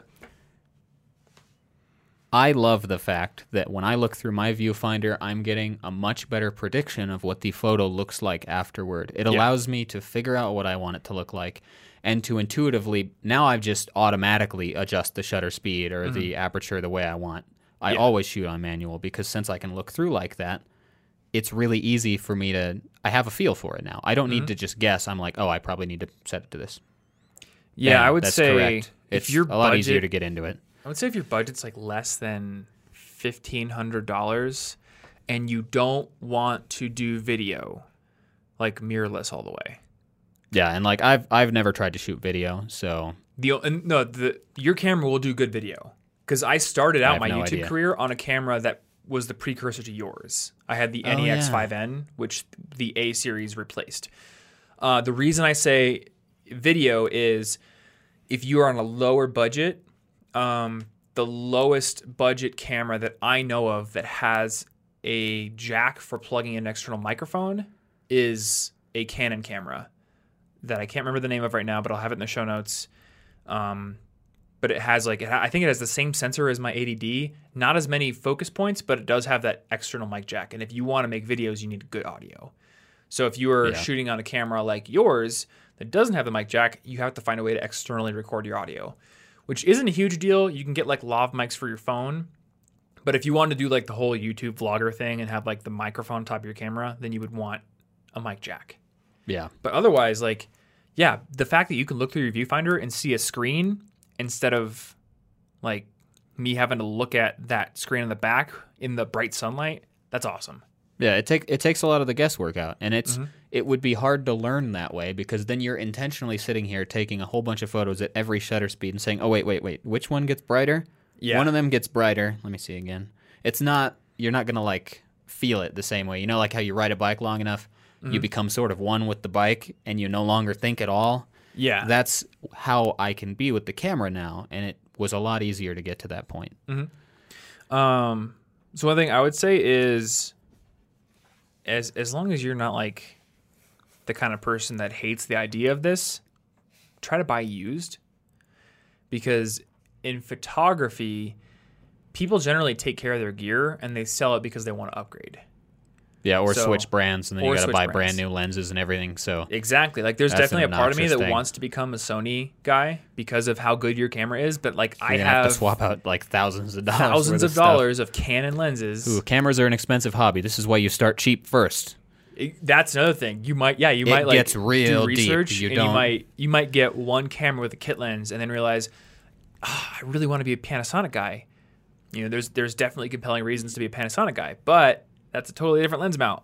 There's all these things. So if you go out and buy a ton of gear and lock yourself into one company's ecosystem, you could regret it. Yeah, You know, and I don't regret it too much. Like I, I love Canon's color science. I think they do the best skin tones, um, and that's what the majority of my work is. It's my face on camera. Yeah. So I'm I'm not too regretful of going with Canon, but there are definitely things I'm jealous of uh, with you having a Sony camera. Uh, so yeah, try buying used because you can often get like the same gear that will perform just as well for like half price. People are often trying to unload their stuff. Um, and I would say like the one thing is just you know test it out and then have a quick look at the lens. Just make sure there's not any scratches on it, and stuff like that. Yeah. that's a good way to get into it. Get good gear for cheaper. And Oh, one question I was going to ask before we move on to non-camera gear would be how do people decide what lens to get first? Should they just go with a kit that's like a zoom? Should they go with a, a prime, which is just a fixed focal length? Like, what do you, what do you recommend? I started out with the kit, but I didn't know about about prime lenses yet. Okay. But I still might start out with the kit lens simply because it's got that little bit of zooming mm-hmm. that you can do, so it's a little a little more flexible. A prime is going to be able to get a little sharper, and it's going to have a lower f-stop capability, so more blurry backgrounds. It's great, but you can't zoom in or out. So like if I want to make this leaf that I'm taking a photo of on my prime lens bigger, I simply need to walk closer. And if I can't walk closer, there's nothing I can do about it. So like I guess the kit lenses are usually pretty cheap. So I would probably start out with something like that if you don't quite know what you want to do yet. okay. Because it's flexible. It will Yeah. it will allow you to try out a few things. Um, I also started out with a basic zoom lens, not not not the most expensive one. It was the cheapest one, uh, to see if I wanted to take photos of uh, things a little farther back. But I would start with the stuff that's cheaper and more flexible before you moved on. So I have a prime lens now, Okay. but that's because eventually I I knew that I wanted the lower f-stop more. Yeah. And you, so you wanted to do macro. Did you get the extension tubes for your fixed prime lens or did you get it for your kit lens? I actually I think they work best on my kit lens. Oh, wow. Okay. So literally, like, you just had your basic setup with the kit and the body, and then you bought and then like eighteen dollar $18 extension tubes. And That's then awesome. um so a couple of the my earliest photos on Instagram too. There's like a little bug that's out on a leaf, a little yellow beetle thing, and then there's a little leaf looking bug, and then a leaf that's like got a bunch of the only the veins are there, like it's suffering from some illness or was eaten Oh, or I've something. seen that, yeah. And those were those were taken with the extension tubes. Oh, So they're not quite as sharp as what I can take now. They're not quite not quite as good, but I still like them. And they Yeah. they felt I was so excited to take those photos. That $18 thing absolutely helped me figure out that I like macro because Mm. I still would not have felt comfortable dropping 1100. So Yeah. first I get the camera and I take photos. And then I get the extension tubes, then I try out macro for a while. Then eventually like 2 years later after taking tons of photos, I rent the lens I have now for two weeks. I rent it for the first week, and I was like, I didn't have enough photo shoots this week. I'm going to extend it by a week. I need to try it more. Mm. And then I bought the lens. So this stuff's so expensive, and you get so locked in that I Yeah. don't see a reason not to be cautious and start with the most flexible, easy stuff there is. Because I don't know, it's pretty easy to jump between hobbies, and in order to find your real like not like your one true passion, but in order to find stuff you're passionate about, you need to try lots of things and Yeah. probably reject several of them. And you can't do that if every single one you try costs you two or three thousand dollars. Yeah, you you can't true. try out very many, so you better hope it's the right one. Well, you also brought up a good point about uh, renting your lenses. And you can oh you can rent the camera too if you Oh, re- if you nice. really wanted. So if I wanted to upgrade my camera, I would probably rent one first to make sure that it wasn't going to annoy me going from my current version to like a full frame Sony. Did you did you have to rent through a local shop, or is there a website you can do it through? I actually think you can borrow it through borrowlenses.com. Oh, Borrow Lenses. Also, Okay. I think you can also borrow cameras. It's not the only one to do it. It just I just kind of went with the first one that had what I wanted. I didn't Okay. I didn't care that much about um, comparing them, but I I, wonder think you if can rent there's- cameras too. I wonder if there's also like local photographers groups That would that, would trade wouldn't gear, surprise me. Like, just can I borrow a lens? You know, like through and Facebook. sometimes you can go to um, they'll have like a little trade show and they'll have like Sony representatives and they'll be they'll have a bunch of lenses there and they'll be like, "Hey, put them on your camera. Go walk around, mess around with them." Oh, that's awesome. Uh, there was some something I went to back in Iowa where they did that. Ooh, I just remembered something. Uh, when we were in college, the communications department would actually rent out video making That- gear, that is pro level cameras. You could get them for free Yeah. as a student. So, I mean, if people are in college, like you could look and see if that's also an option. Yeah, we and use I, that to make some cool stuff you before I own anything. you can do so much of this stuff without having to drop a lot. It's just Yeah. once you get into it, you need to know that this is an expensive hobby to continue pushing yourself in. Yeah, Uh, you know, as because so many are. because I'm kind of like, oh, but I do want to get animals that are farther back. I need a better zoom. Yeah, but I kind of want to get like space photos. How can I hook this up to a telescope and start doing some really crazy stuff? All this stuff is going to cost. And underwater stuff, and now I'm going to have to get like what scuba gear and a bunch of nonsense. it's a very expensive hobby, so um, trying out the cheap stuff is a very good investment. Yeah. I was trying to think the other day, like, what, which of my hobbies aren't expensive?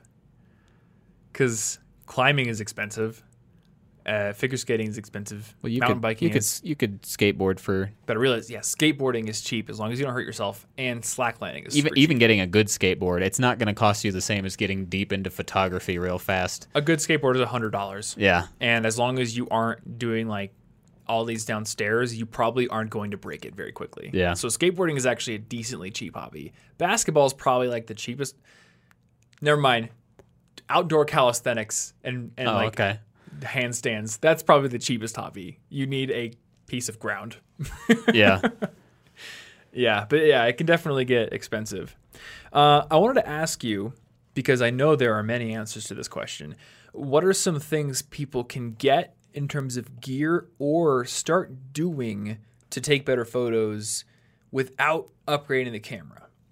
Because I feel like Wait, so what was what the- was the gear part in the beginning? so like yeah are, are there any other pieces of gear that people can get to take better photos and also like what are some just quick tips or techniques people can use to get better quality photos okay. so, i guess it's two questions Let's start with um, the gear Well, with the gear, I guess you d- you don't want to upgrade too much, right? We're not we're not going to get brand new lenses and whatever. i'm talking about like getting a tripod okay, for, that you kind of know, stuff. Okay, I a just need more to know what stable level because exposure. like anything like that Yeah. So one of the things that you can do is uh, so tripods are really useful, and one of the things I have with my tripod, I would never use my tripod without it, is a little cable with a remote shutter that will that will click the Oh. camera.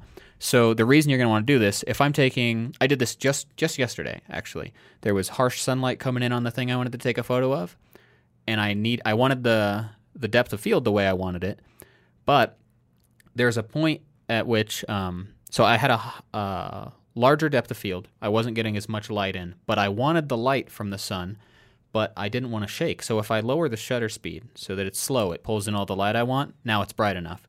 The problem is I can only shoot a handheld photo at like an 80th or a 60th of a second before I shake. Mm, yeah and then I- it's blurry Yeah, there's like a there's like a limit to what you can do as a human. yeah So now I put it on the tripod.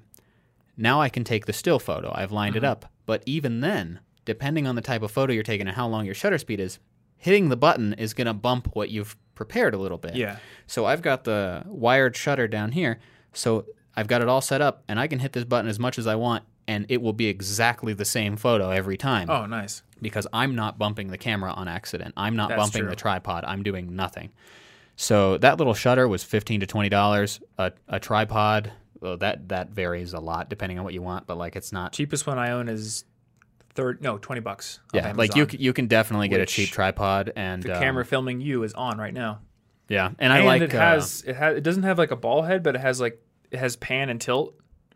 The only thing that's Oh, yeah. bad about this tripod is it's really flimsy.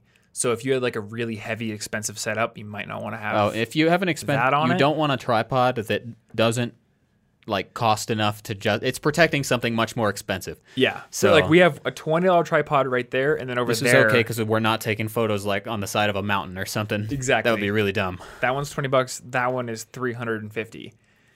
Like that's the one I'm bringing when I have my Yeah. my slider and like my very expensive lenses and stuff. But the, again, like we do pro level work on that Yeah. for a business. Oh, and so Um, also Gorilla ooh. Pods, I really like. Yeah, those are nice. One thing I wanted to mention before we move on from the shutter thing some cameras, I know mine can, have Wi Fi connection where you can control it from your phone. So, Oh, like yeah, with mine, I can do a Wi Fi setup and then I can use my phone as the shutter. That would thing. that would also work. Yeah, anything where like the tripod to hold it still, and then being able to to click it without shaking the camera. Because Mm-hmm. if you're trying to do something in in low light, or whether you're trying to have a larger depth of field so the light's naturally lower, you you simply can't hold the the camera Yeah. still for like two seconds straight. It's not going to happen. I know one thing some photographers recommend is also a monopod, specifically because there are times when you just there's not room to put a tripod, but having a single leg on the ground will just reduce that shake, and then you can hold it. Uh, also, I know there are locations out there that if you bring in a tripod, they classify that as pro photography work, and you need a license. Yeah. But a monopod isn't, Oh, which well, is it's so stupid, but Yeah, You're I've- still putting something on the ground, but like a monopod that, could work too. that I've will never used eliminate any up and down shake at least. Yeah. So it can eliminate a lot of. Honestly, I don't bring my tripod almost anywhere just Really? because I do almost exclusively handheld because now I'm messing with the shutter speed and everything enough that I Mm. can make sure I know what numbers I can't go past to hold it still. Gotcha. So it's it's difficult, but I just because it's a meditative walking around exploratory thing for me, carrying a bunch of gear is obnoxious. Mm-hmm. So I like handheld more. If I'm trying to take something real serious, I'll bring my tripod. But most of the time I'm just trying to have fun Gotcha. and I don't want to take it too seriously. But definitely, if if you want to have flexibility for different lighting situations, Mm-hmm. at least just a little little tiny Gorilla Pod would work, and then the remote thing on your phone or or the wired or you can get a wireless one little remote because otherwise if you keep you keep tapping it you're gonna misalign the photo you're trying to take over and Yeah. over Uh, one thing that I would mention is light itself. So Oh, yeah. This isn't really a piece of gear, but the time of day that you shoot photos, if you're doing anything where it's outside or where there's outside light coming in, can matter a lot. So, the uh, in photography, they often talk about like the golden hour, Yeah. which is I think like sunrise or sunset, where the sun is just like almost at the horizon, so it's creating this very warm, dynamic light coming from the, and the side. shadows the shadows are real long too Yeah. so if you take like the reason i didn't like my um, arches pictures very much is because it's so harsh so like midday Mm-hmm. there are no shadows so there's no depth but if you see a photo with mountains and there's like shadows going everywhere the shadows create a lot of depth they make the Yeah. Mm-hmm. photo seem more 3d and you you can't get that at midday it Yeah. simply won't work Uh, and then if you take photos inside, using your own lighting can really help things. So I mean, I come at this from a video guy's perspective, but we've got lights all over this room that you know make us look a lot better. Overhead light looks terrible yeah it does because it, it casts shadows horribly. It's often not nearly bright enough. So when people watch me on YouTube, I have a giant softbox light. It's like, I don't know, a foot from my face. And then there's also all the lights in the background that kind of separate me from the background. And you can build lights for cheap. Like you can go to Lowe's or Home Depot, and I, I've built lights just buying those little shop lights, little LED light bulbs, and then covering them with wax paper that you would cook with yeah just to diffuse it because that's another thing diffusion is is very important um, i know for portraits you often don't want to shine your light directly on the person it's better to point a bright light at like a white bed sheet you like you like bounce it off Mm-hmm. of them or something like that. And you can do that with your little flash that comes off the top too. If you like hold it up so that it's pointing up, it'll bounce off the ceiling. Yeah. Sometimes that'll work. Yeah so usually light being directly thrown at your subject will make it look very harsh and bad whereas and it's sometimes you want that like if you're doing like a harsh like noir shot or something but usually you want to diffuse it or bounce it off of something uh, which is why we have soft boxes and wax paper on like every light in this room Yeah, and you can get different additions. You can get like uh, this little.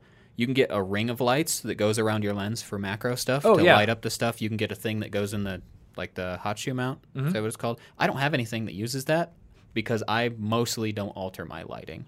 yeah I almost entirely do stuff with uh, outside lighting, but you you definitely want to be able to manipulate that if you're interested in something that's uh, inside.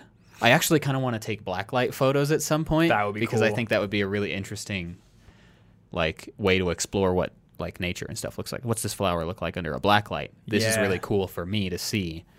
But one little upgrade I've done for my phone, uh, I have this little photo case from uh, I think it's a, a company called Moment, and it just has this little um, cutout where the camera is, and it's like a mount for lenses they make. And then I have this Oh, yeah. wide angle lens, so it just mounts on there and allows me to take wide angle photos or videos with my iPhone. So anytime people see me doing like athletic stuff in my Instagram pictures, I usually am using that wide angle lens so I don't have to put the camera ridiculously far away. yeah, and that's a pretty cool way to upgrade uh, your phone camera. Yeah, it's and it's How much relatively cheap. I think the lens was like hundred bucks, and then the Okay. case was thirty. So if you don't want to buy a camera but you want to get wide angle, that's way cheaper than even like a GoPro. Yeah. But you'd still want to test this stuff out to even realize, wait, I need a wider angle. Yes. You, d- you don't want to just invest in. There Yeah. are so many different things you could do. I bought that because I wanted to be able to take like, Like, selfies, you have a videos, specific and I was purpose. like, "Ah, there's not enough of me in the video. Yeah. Or especially if I want to hold my phone in front of me and do a like a selfie video, I can't see well, the screen, and I don't want to use the front facing camera because it's lower quality. And a lot of times I would be cutting half my face off just because you can't see where your hand is pointing. So I got the wide angle lens just to eliminate the guesswork. With the wide angle lens, if I hold it out in front of me, I'm going to be in the frame, almost guaranteed. Yeah. You know, I don't know the exact position, but it's close enough. Uh, so, what about some techniques? Like, how can people elevate their photography game, regardless So, of uh, the gear? A really, really basic one is like the rules of the rule of thirds, where um, if you picture like a, a grid going through your um, your photo, there are like three slices this way. Mhm. The two slices, the two lines, are an interesting place for things to be, especially mm. if they intersect with like the the lines that would slice it in thirds the other direction. So there are like these four corners in the middle that are a really decent basic place to put stuff if you don't really have a vision for it. So, like, instead of putting somebody right in the middle of a photo, yeah, you, kind of you usually them a bit. yeah, you'd want to offset them. Sometimes you do want a centered photo, but as a very basic like easy thing to do most of the time, stuff looks good in the thirds unless you have an artistic reason to not want that. Like if you're taking a square photo, hmm which like you probably want them in the middle if it's a square photo. Yeah, I have noticed the that. point is that it's just you're doing something different with the perspective for a reason, I imagine. Mm-hmm. And then, um, but I break the rule of thirds a lot. I also follow it a lot. It's like you don't have to do it. It's just a good starting place for stuff to look kind of cool. Yeah. Um, one thing, one of my favorite things actually, that the so the classes I took, the my teacher had this technique for how to see more because all this other stuff, the technology, the techniques, that's all right. If you taught somebody that, but they didn't have any vision and they didn't know how to look for what they were looking for, it wouldn't matter. Mm. So his thing was we read in our native language left to right.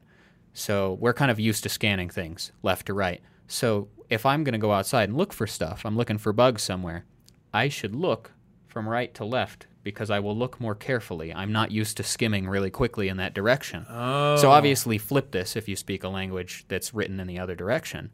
But like we just tend to naturally skim left to right mm-hmm. and not think that hard. So I might go right over an interesting insect or a shadow that looks cool. But if I'm looking right to left, I'm looking more intentionally. Yeah. Otherwise, you might rush yourself along this beautiful forest path and be like, there was nothing to take a photo of. And that's probably not true. Like, you're just not That's paying genius. attention. You're just rushing right through it. And that's my favorite thing, right? Because you don't, like, the rule of thirds, I could have found that in an article right now. It's a pretty commonly known thing. Mm-hmm. But looking in the opposite direction has helped me be more observant. And Yeah. nothing is more important than that. Yeah. My ability to see things to bother taking a photo of is more important than any anything that I could buy or learn. I suppose one thing that I would suggest is vary up your perspective or the camera's perspective. Like most people take photos from standing height and Oh, like, yeah. hold the camera Yeah. out at pretty much the same height always. So just to differentiate yourself and make your photos more interesting, try lowering the camera and pointing up a little bit more or making the camera higher. Uh, and if you have a gorilla pod, you can often just like wrap the gorilla pod on a chain link fence or just on something weird where usually a camera wouldn't go. And then you can do really Yeah. cool pictures. Like I did one of me on a slackline the other day and I put the camera so the lens was like directly where the slackline began. So you can kind of like see the line going to where I am Yeah. a bit. Yeah, and it's a lot cooler because it's something you wouldn't normally see because Yeah. we're not operating at that height. You'll notice a lot of my macro photos, almost exclusively, the insects or flowers are on my level. Mhm. I'm I'm lower than them, or I'm directly like. I've got some insect ones where I wanted to be on their level, so it was like, what if I was seeing them as another insect? This Yeah. is my world that I'm looking at. Yeah. That because if you just like shoot an ant from above, we see that all the time. Mm-hmm. It's not nearly as like compelling. You know what details are there. Yeah. I guess like yeah, an interesting photo takes you to a place where you usually don't see things. Yeah, and that's why being something from their observant is so important. What you, what you want to do is find a way that we take all this stuff for granted. I love trees and flowers and insects and spiders. We take them for granted, especially if we don't like spiders. But we take them for granted because we walk past them every day. But we're not looking from a new perspective. You know how um, even in school, if they'd ever switch up the the seating arrangement, and I'm just like suddenly on the other side of the room, I'd be like, this room looks so different right Yeah. now, and it's just the dumbest thing because obviously it's the same room, but Mm-hmm. a perspective shift can change everything. Yeah. And uh, another note before I forget it, because you mentioned the slack line. Another cool thing is, uh, well, one thing people tend to look at the like the brightest thing in a photo first. That just tends to be a place where the eyes go. Mhm. So you may want to make sure that your focus, your subject, gets to be that, or that you have a reason for not having that. Okay. Another thing is that we like to follow lines. So that slack line gives us something to like where we're like gonna Oh, follow yeah. it down the photo and be like, oh, there's Tom on the slack line. Or if you got a photo of a forest trail and you have it to where you can like, where's that going? Mm-hmm. And and we follow it and it creates like a story, a bit of depth to the to the photo. And oh man, was a, there was another thing I was about to say. I just lost it. oh no, I'll get it back. There's Prob- all sorts of tips. probably. Yeah. Well, there is one more question from Andre here. Oh yeah. Uh, well, I guess he has two, but one is just like, you know, what are some links? Uh, the one before that is, what have you learned from observing professional photographers, or is is there value in that? Do you do that? I don't really spend uh, almost any time looking at other people's photography. Okay. Almost none, because I already had a kind of a taste for what I wanted to be taking photos of. I, I already knew what I wanted because I just like the little things. I want to take macro photos of stuff, Yeah. but it can be useful. And uh, there are obviously the you know the obvious creators like Ansel Adams does really cool black and white landscape. It's a good place to look at if you study how they did stuff and maybe figure out why they did stuff. It could help you improve. But uh, if I had to pick something that I've learned from other photographers online, it would be that uh, there are a lot of people who can sell their photos and are professionals, and I don't particularly think they're taking good photos. so the thing here is if you want to be a photographer, do not expect to immediately be taken seriously because there's such a low barrier of entry. That last part of creation is just clicking a button. That's Yeah. true. But it's about the the thought that goes into it and the preparation beforehand that matters. But mm-hmm. because it's just clicking a button at the end, if you want to become a photographer for anything for weddings, senior photos, artistical print things like what I'm doing, you need to accept that you can't just go around saying, "Hey, I'm a photographer," and have people aren't going to care. There are plenty of photographers online that have Yeah. like just it's just it's not good because they assume when you have the the equipment that it makes them professional photos. Right. So you need to be willing to work at this and like prove it to yourself that you're putting thought into the photos. The mm-hmm. equipment is not enough and and there are going to be people succeeding that are taking photos you don't think are as good as yours. And that's simply going to be life and you're going to have to deal Yeah. with that. It's it's a an art form or a business choice that a lot of people try to do stuff with. Mm-hmm. And when something is democratized like that, it's everybody has a camera phone now. It's easy to get a camera because they become cheaper and cheaper in time. When stuff becomes open to the public, you get better stuff because more people see it, but you also see more worse stuff. So don't spend all your time looking at stuff that makes you mad and don't mm-hmm. don't like narcissistically call yourself a professional photographer the first day that you take a photo because you bought an expensive $10,000 camera Yeah. and you thought you could just point it at your dog and now you're a millionaire. It's it's like humility. I think is going to be important to enter something that's so widely entered. And you got to realize, like, technical ability or proficiency is, is not the only reason why things become popular. Like, you see this in music too. A lot of musicians will get really mad because a lot of popular songs are just like four chord songs.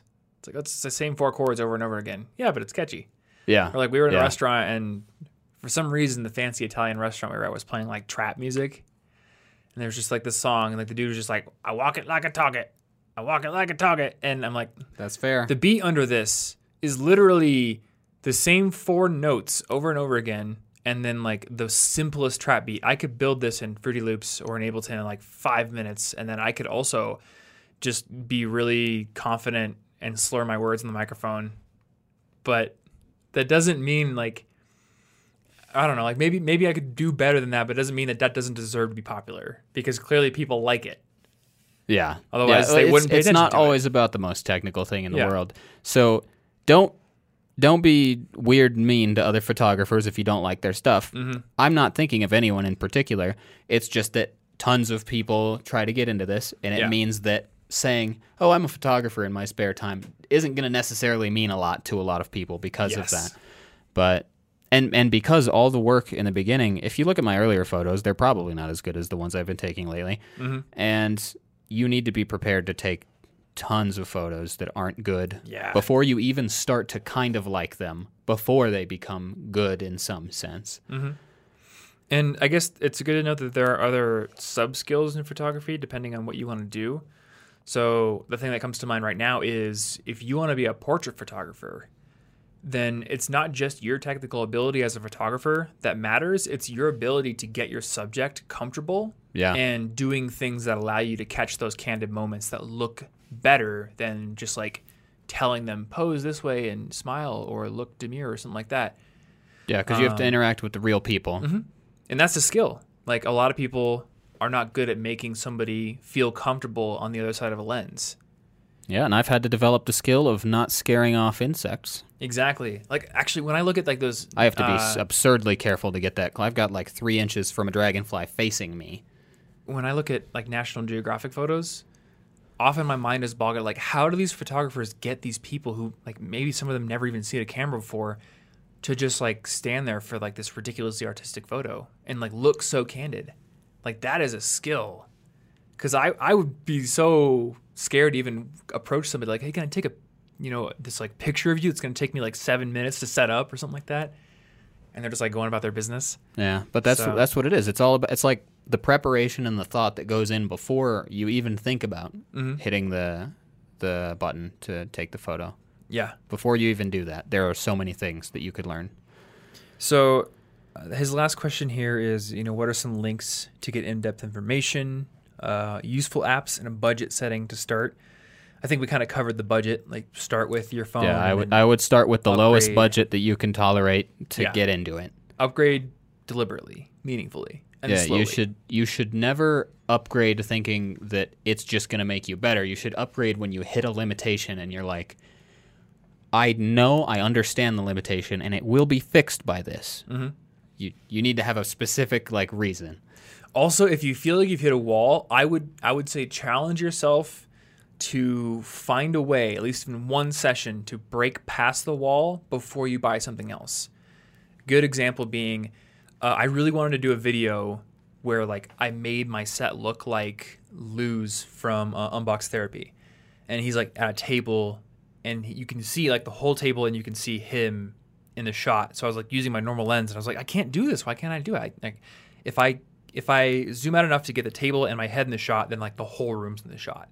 And then I'm like, oh, I've got a wide angle lens. Maybe that's what he's doing. So I put the wide angle lens on there. My wide angle lens is really cheap. So the footage I was initially getting looked really bad. And my first initial thought was, okay, I guess I got to go buy out and buy or go out and buy a very expensive wide angle lens. But by fiddling around with my color grading in post, I was able to get a result that I was actually pretty happy with. So I haven't yet gone out and bought a better, more expensive wide angle lens. I still have my same cheapo Canon one that was like 300 bucks, I think, which you can go way more expensive than that. Uh, and that does the trick. You know, or I could go build a set out in the living room where I have sunlight coming in, and that would just give me more dynamic lighting, and it wouldn't matter if I had a super sharp lens. Just like Yeah. I'm improving my environment. So there's usually a way you can you can figure out how to get your result, and then realize like, okay, I didn't actually need that expensive piece of gear, because I think that if you always go out and buy the toy that solves a problem, then it's like like the holding the hammer and seeing everything as a nail. Like if you if you just buy gear, then you see everything as like just a purchase to be fixed. Yeah, money fixes all problems. Yeah. but but it But it doesn't. it's not going to. You know, I can go out and buy like a red camera, but I don't know how to use it. and also, I don't want to. it's gonna cost a bit. I want to buy a house, so I'm not going to Yeah, buy a red camera yeah. because a red camera costs as much as a cheap house, That's which is really weird yeah, to that's think about. that's completely absurd. my Andrew Fiebert, my I guess former podcast co-host, Listen Money Matters, bought a house for uh, as much as a red camera can cost.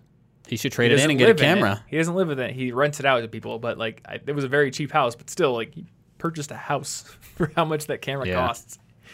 Uh, okay, so some links if you want to go down the rabbit hole. I have a few. Okay.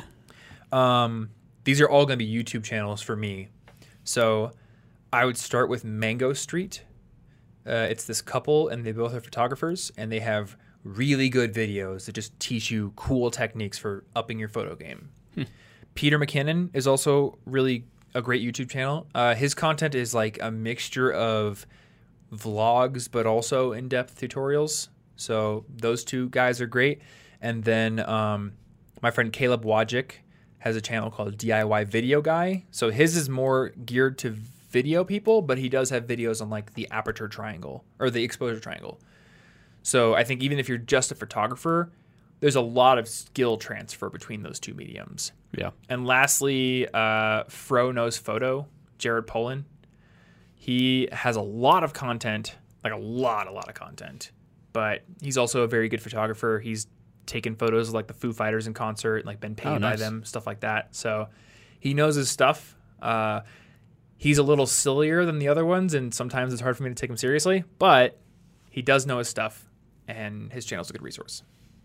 Okay. Uh, before I list things, I remembered that thing, and it was uh, if you're taking a photo of something that looks like it might, like if I was taking a photo of a sailboat, it might be more compelling to have space in front of where it looks like it's going, so that it looks like it's beginning its journey, rather than if it was Oh. at the end of the frame, it would look like it's ending, and Yeah, that's most of idea. the frame is behind the thing in action, and it's not quite as compelling. So like if if the sailboat's going if it's to the left and outward, you want to put it on the right of the photo so you could like the so viewer that can it, so kind that I can kind of see picture where it's going out. to go. Yeah. yeah. that makes sense. That's a that's a good default. Once again, break it if you have any reasons to. Yeah. But it's kind of cool to see where it's going rather than oh it's done, yeah, we're done, journey's over. It's more inspiring to look at where it's going. Yeah, that makes sense. So that that was the thing I forgot. Like I guess, and if you were taking like a, like the finish of a bike race, maybe you would do the opposite, where Yeah. you'd have Maybe you know, the do the finish opposite line so that you can emphasize the end the end. the frame. Yeah, Yeah.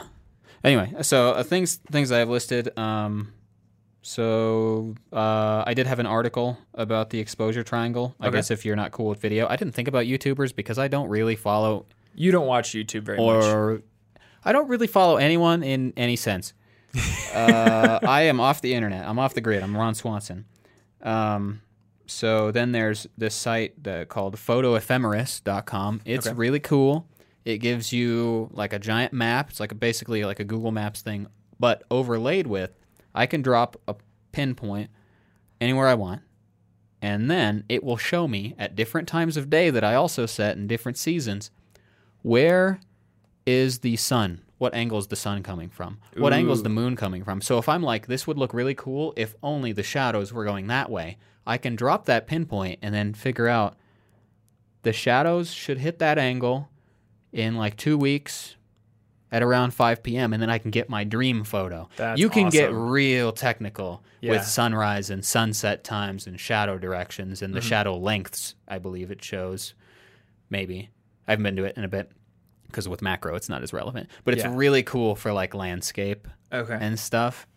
Um, it's probably got more photo uh, features I'm not even thinking of. Uh, then we've got borrowlenses.com where I rented my macro lens. I'm sure there are others, but renting lenses and camera stuff is cool because it's expensive. Uh, I use Adobe Lightroom to process my photos. I don't do much with them, but it does. Um, at the very minimum, it will have a lens correction thing. So it'll be Ooh, like, oh, nice. you're using this Sony lens. We know that that means that we should do this to the like. There's a certain way to process them that makes them come out the way your camera would be doing it gotcha. to have. Otherwise, um, you might have some dark corners vignetting. You might have some weird stuff until it knows how to adjust correctly for your lens. Because otherwise, your camera body will do all that stuff by itself if you're just shooting in JPEG. Oh, I didn't even talk about that. Uh, People they can Whatever. they can go down the rabbit hole and learn. uh, about you that. don't need to shoot in RAW unless you're trying to do fancy stuff. I don't even I shoot do. in RAW. I shoot in RAW because I like fancy stuff. But you can start with JPEG and it'll be just fine. Yeah. Um, Affinity Photo is a one-time purchase thing that's uh, similar. I like Lightroom more, but Lightroom is a subscription I have to pay for rather than Yeah. a one-time program. And And there's also if you're on a Mac, Pixelmator, I think is even cheaper than Affinity Photo and still very good. That does sound familiar. I don't know if I've And then if that. you're on Windows, Paint.net is free. you know, and it can do some stuff. Like if you just want to do exposure corrections, and, you want like Yeah. zero budget, like it doesn't have to get fancy. Um, so then uh, the, I can I can have a link to the extension tubes I bought. They work Okay. with my camera. Otherwise, you're gonna want to look them up for your own we camera. can link to them just so people know what they're Just looking that's for. what the kind of thing is. yeah. But then my final website here is lightpollutionmap.info. Okay. So if you want to take nighttime photos, it may annoy you to know that urban living and buildings basically ruin all of our vision of the stars if we're anywhere near a city. If you go to this uh, lightpollutionmap.info, it will show you again sort of a Google or some sort of maps thing overlaid with where all the centers of light are coming from. So if I'm like I want to take some star photos, I can look at where I am and look for the nearest spot where there's actual darkness and that's going to be incredibly useful because you have to go quite a ways in some situations to get away from the immense city light. So with Denver, I've got to go a ways, and maybe I don't know what direction to go in to actually get to stars quickly. Mhm. So this website would be a tremendous resource for anybody trying to take photos of stars and stuff. That's awesome. Or just to see stars for the first time, you know, because plenty of people probably have never seen what they look like without city stuff blocking it. it's an experience. It's Like we they look sat really cool. on those rocks in Moab for like three, four hours. Yeah, and I hadn't up. seen them like that since I like uh, watched my grandparents' farm a long time ago, like Yeah. maybe ten years ago. You know, so th- you don't commonly see the night sky the way it really is. Mm-hmm. So even if you just wanted to use this to go check it out, it's cool. And I would recommend people do that. That's an experience. I have two more to recommend that you reminded me of. Um, if you want to process photos on your phone, I use an app called Snapseed. And I think Google either made it or bought it, but it, it just has a lot of really nice tools for quickly processing photos, making them look better. Almost every photo on my Instagram goes through Snapseed. I think that their editing tools are better than Instagram's native ones. So I use Like filters and stuff. um, generally, I'll do like brightness, contrast, saturation, Okay. sharpness. I didn't know to what degree Uh, it also has stuff. like a, a portrait finder, so it'll find a face and then it will kind of like highlight that area of the photo, just kind of like draw more attention to the face, which is really good if I happen to catch a frame of video where my face was not well lit by the sun. It can it can kind of compensate for your face being in shadow Okay. which is nice. And then I believe this site is called MM Calc, and we'll have it in the show notes.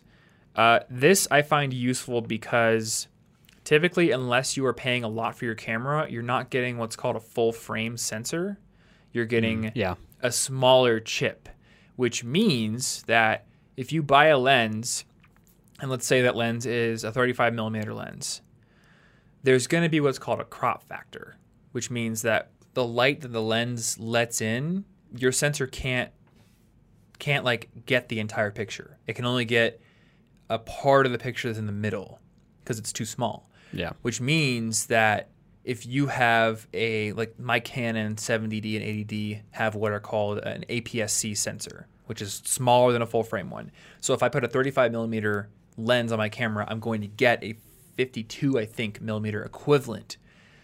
So basically, if you like take if like somebody brought their full frame camera over and took a picture of your room and you're like, I want that, so I'm going to buy that exact same lens, but if you put it on a crop sensor camera, it's going to it be won't be in. the same. Yeah. You know, so if like you're a YouTuber in your bedroom trying to get your entire body on frame, you may need to get a wider lens. So MM Calc can show you. You can you can type in like this is the actual focal length of the lens, and here's my camera, and it'll give you the equivalent focal distance. Okay. And then you can be like, all right, does that actually work for my purposes? Um, and I know like some people in our standard Slack group found that useful when they were trying to do some on-camera stuff. So I just figured I would mention it as well. Cool. And I think that'll that'll do it. Yeah, I guess if any of this stuff sounds really confusing and intimidating, you don't need to know any of it to get started. No, you Like- don't. You, you don't need to. I've been doing this pictures. since 2015 now. Yeah. And I took several classes and I learned a little bit at a time. And I Mm-hmm. only recently, with my new lens, got good at shooting in full manual. So, Yeah. like, it just. If, if you get intimidated, come back to this later when you understand more, and maybe even more of the tips will mean something. Mm-hmm. But we just like to info dump, yeah, especially when it's a topic that both of us know a like decent it- amount about. it's it's useful stuff. But if it scares you, then it's not useful yet. Yeah, exactly. Uh, so this is one of those episodes that's going to have a lot of detail in the show notes. So you may want to check out our show notes, which you can find at cigpodcast.com slash 232. Or if you are watching this on YouTube or Facebook, there's going to be a link to those show notes in the description. So definitely check that out. Uh, beyond that, you can check out our favorite resources over at collegeinfogeek.com slash resources. There you're going to find our list of essential books for students, our uh, college packing guide, which lists basically everything you would need for a dorm or apartment, uh, or the cardboard box that you're living in, or the small hole in a tree on campus that you're living in. Because I do think Iowa State had a, a decent sized hole in a tree, and I often joked about living in that and not paying for the dorm. You know, so if you want to Someone should live in there. if you want to like decorate your tree hole to be a little more homey, we got everything there. Yep. Uh, there's also a general resources page with apps and books, and also a link to our merch page. Since I just realized I'm wearing our Never Stop Learning shirt, That is true. which you can get. And good if you want to get that directly, you can go over to collegeinfogeek.com/merch. I am working on getting a ladies' cut of that shirt, and hopefully tank tops as well Oh, cool. because I want more tank tops for the gym and such. Um, so hopefully we'll be able to do that too. Beyond that, if you enjoy this podcast, a great way to support it is to make sure you are subscribed to it in Apple Podcasts or Google Podcasts or wherever you get your podcasts so you can get the new episodes every Monday when they come out. And if you are an Apple person, giving us a rating and review on iTunes slash Apple Podcasts is a great way to show us what we're doing right, what we can improve on, and also I believe those reviews do something to the Apple They, Podcast they algorithm. do something. I think they're good. Probably. So they probably are good. Uh, anyway, as always, thank you guys so much for watching slash listening, and we will see you in next week's episode. Stay cute.